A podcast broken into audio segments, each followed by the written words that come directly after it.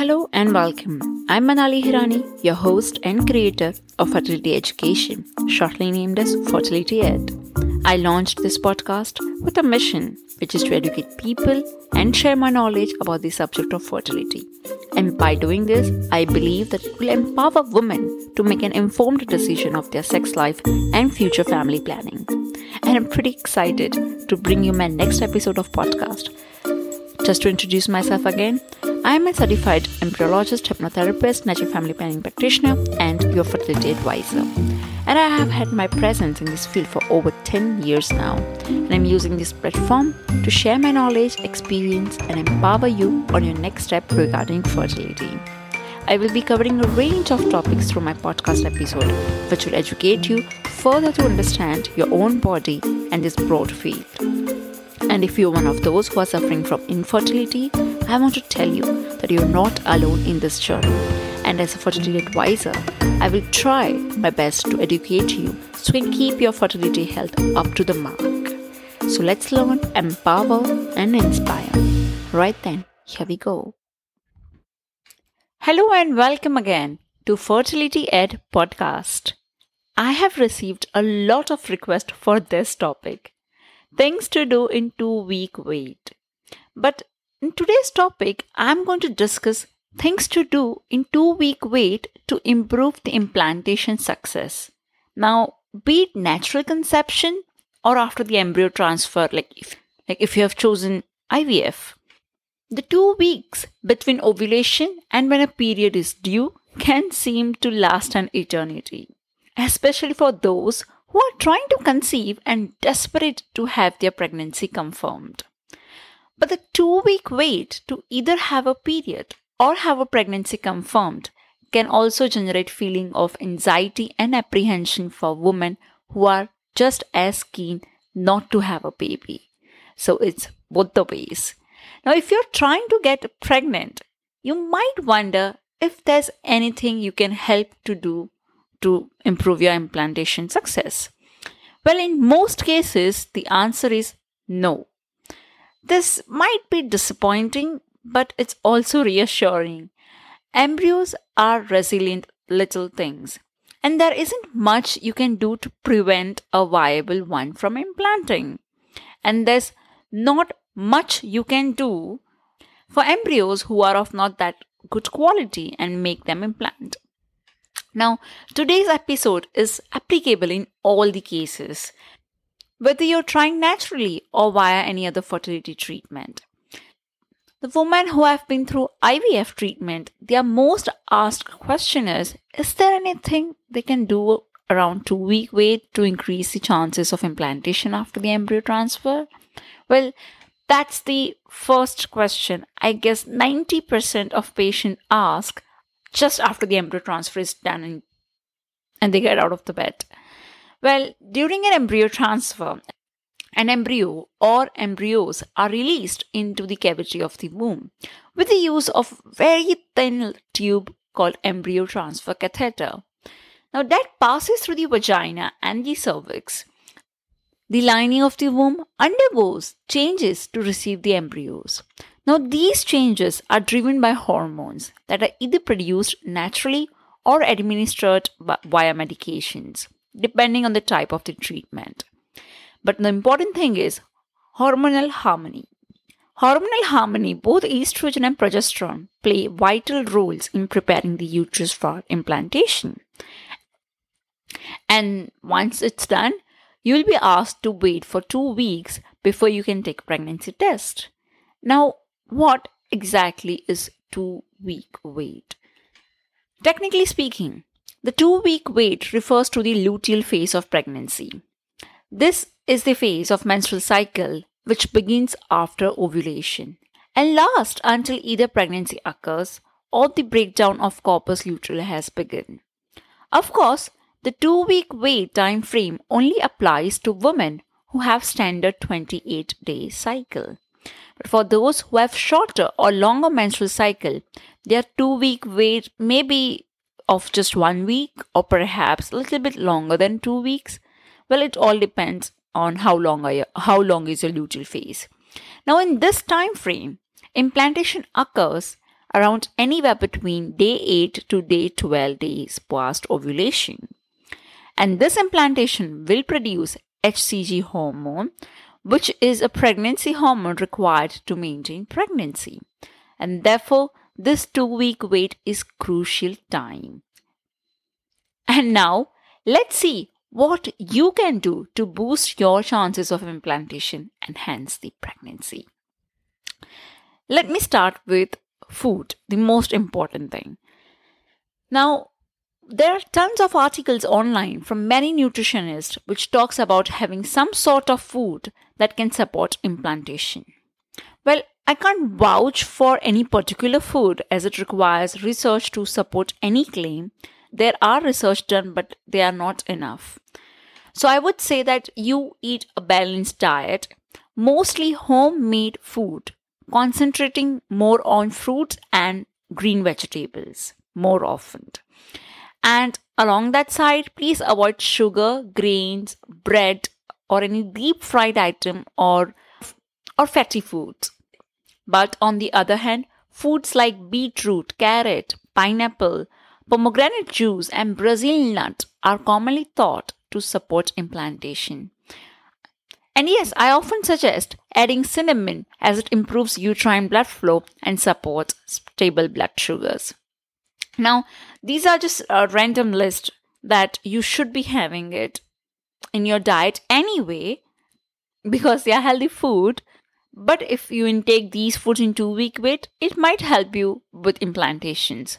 But there are also particular food which are rich in nutrients that support implantations and are recommended to eat specially. Now, let's see what are they. Now, one of the nutrients that we need is zinc, which supports progesterone. And the food like shellfish, nuts, and seeds, they have a good zinc in them. The other one is omega three. To decrease inflammation. So by eating fatty fish, avocado and olive oil will give you the omega threes. Next is cruciferous veggies, and that gives you fiber and estrogen balance. So having food like broccoli, cauliflower, cabbage can be helpful. But if you are suffering from any thyroid problems, I would recommend you to avoid these foods.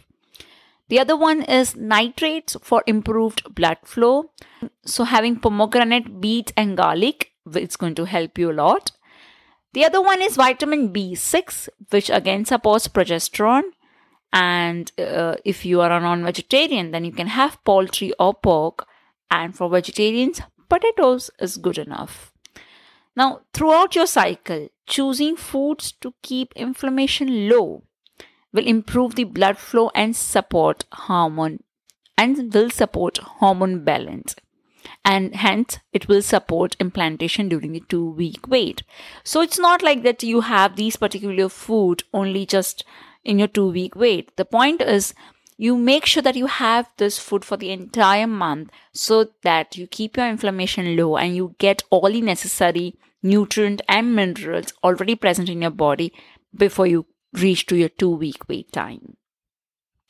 Now, let's move forward with one of the important thing is anti-inflammatories.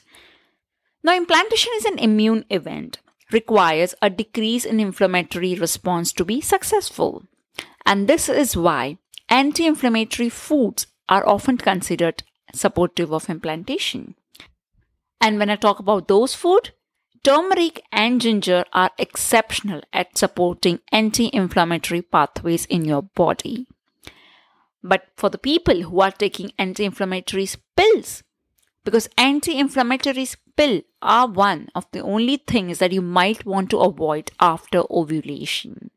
They are not good for implantation, and as they can affect the ability of uterus to extend um, protrusions of the uterine lining to dock with the embryo. Also, one of the study found that eighty percent of the increased risk of early miscarriage with anti-inflammatory use around the time of conception. Now, anti-inflammatory medication is also not good for your embryos post-implantation. So, if you need to treat pain after ovulation, consider taking uh, acetaminophen-based painkillers like, like Tylenol instead of Advil.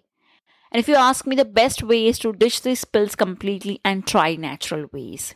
And when I talk about natural ways, the most important thing comes in my mind is prenatal vitamins. A good intake of calcium and other vitamins and minerals. So continue with your prenatal vitamins. And there are some standout nutrients shown to be effective in enhancing implantations, such as vitamin E, zinc, vitamin C, bioflavonoid, vitamin A or arginine, and lipoic acid have supported many women with suspected implantation issues and to achieve healthy pregnancy. So make sure your prenatal vitamins have all of these. And before you start having your prenatal vitamins, make sure you do your research and select the best one. And for those who have undergone fertility treatment, start taking your progesterone as prescribed. And for those who have short luteal phase, they should start taking progesterone as well in their two-week wait to support implantations. So, so far, uh, remember, good nutrition, prenatal uh, vitamins, progesterone supplements, and avoid any anti-inflammatory medications. So this was all about food. Now let's talk about exercise. Now we recommend that you avoid any strenuous exercise around this time. There is no evidence to support total bed rest either. Like total bed rest is not going to improve implantation rates. You can return to your normal day-to-day life, but by being mindful that you should take a little bit easy and give yourself a break and get enough rest and relaxation. And for those who have undergone fertility treatment, two-week wait between embryo transfer and a pregnancy test is a time for you to look after yourself. Because fertility treatment can be physically, emotionally stressful, and I understand. And in this fast pace of modern life, you are stressful enough already. So excessive stress can have an adverse effect on fertility and health in general. And so it's important to try and relax in whatever way it suits you as much as possible. So yoga, meditation, mindfulness techniques can be really helpful. Personally, I would recommend you do stretching and gentle yoga poses as they are proved to improve circulation in the uterus and enhance the chances of conception. Lastly, do things which will help you to keep your anxiety and stress level in check. Now I have said enough that how stress can affect your fertility. I have done a couple of episodes in the past about the relationship between stress and fertility. Do listen to them if you haven't. So this was all about exercise. It's really important that you go for a walk in nature or you do some stretches or yoga, but make but try to avoid any intense workout. Now let's talk about some of the things that you shouldn't be doing it. Starting with taking caffeine. Now multiple studies have shown that the risk of miscarriage increases with the caffeine intake. The women who consume greater than two hundred milligrams, which is the amount in actual cup, more than one cup of coffee, had twice the miscarriage rate.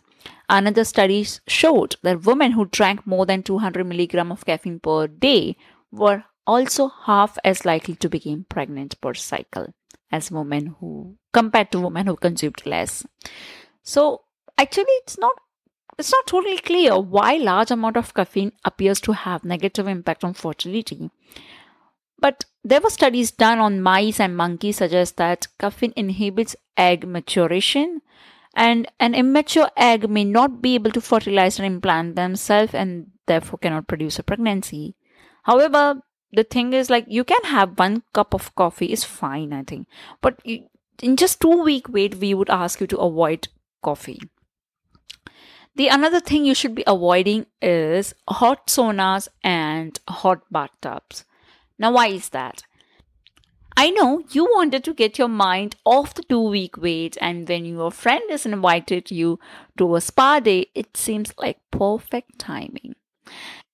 But when you are in your two-week wait, I think it's not a, a great idea.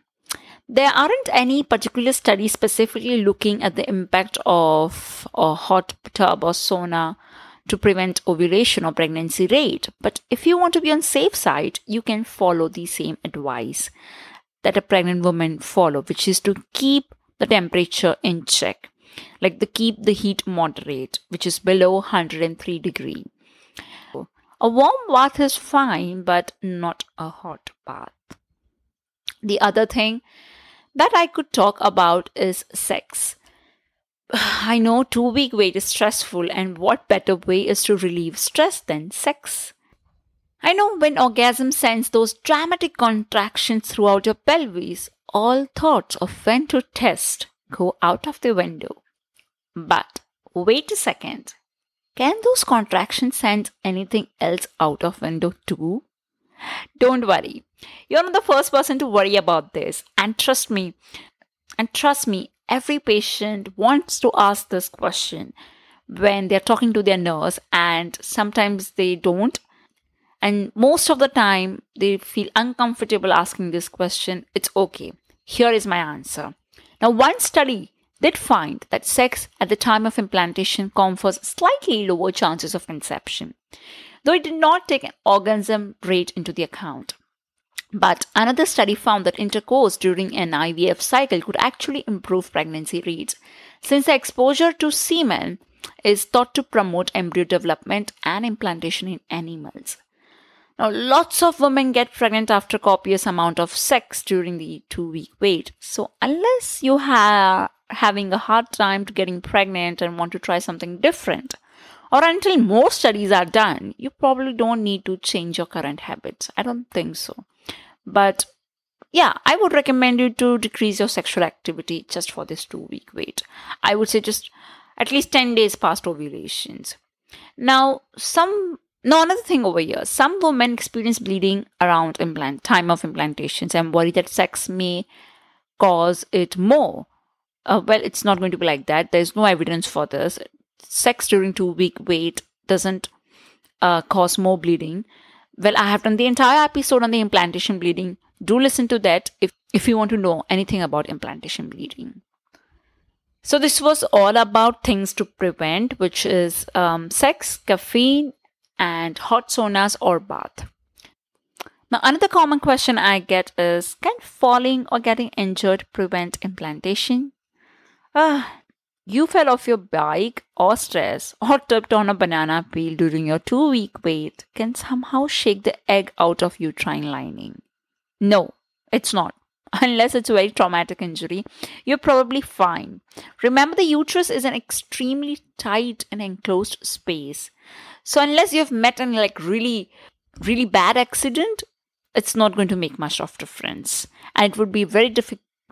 And it's not that, and it's really not easy for an embryo to just fall off like this.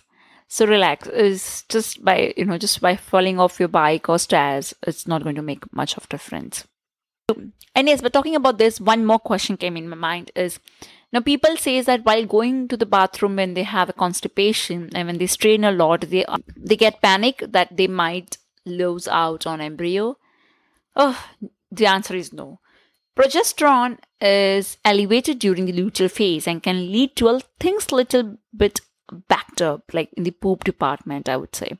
You wouldn't be the first woman who wondered, like, well, straining over the toilet, where it's possible to dislodge that embryo from the uterine lining. No, it's not going to happen. If constipation could prevent implantation, there wouldn't be very many successful pregnancies. Since it's common to get constipated uh, during two-week wait, uh, and sometimes it's just due to hormonal. Now, before pregnancy, uterus, now before pregnancy, the uterus is completely closed with the walls touching each other. So that makes a very safe and secure environment for a newly implanted egg. And it wouldn't be, it would be like almost impossible to physically shake it out of place. So don't worry about that. It's not going to happen. One of the important things I would recommend over here is, in your two-week wait, please consider working with your acupuncturist or a hypnotherapist. Now, they both have, like acupuncture and hypnotherapy, they both have a positive effect physically and mentally. And I will surely recommend it. I think that's the best thing to do. There are a couple of studies done on the effect of acupuncture after the embryo transfer for successful implantation, and the outcome of the study was quite positive. So if you ask me, yes, if you can go for an acupuncture session or for a hypnotherapy session, please go for it. In fact, it's going to have a great effect on it. Just a quick recap. Eat a balanced diet, take prenatal vitamins, progesterone medications, go to acupuncture or for any hypnotherapy sessions. Avoid caffeine, hot sauna, or, or anti-inflammatory medications or intense workout. Decrease the sexual activity. I think I've said enough now. I hope this episode was a little bit of help to you. And if yes, then do share it with your friends and family. And, and now, it's time to say thank you to that listener who sent me their reviews. So this listener is from United States and she says that, hey, your podcast is so educational and needed. I'm a twenty-eight-year-old female and never learned anything about fertility health until I was getting ready to try for a baby. I think sex education in all areas of the world focuses on so much scaring students about the accidental pregnancy rather than actually teaching us the times in your cycle you can actually get pregnant. I wouldn't have wasted my years on birth control and had actually known if I had control on my body. Oh, that's so wonderful review. I loved it. I loved it. Thank you. Thank you. Thank you so much to this listener who is listening from United States.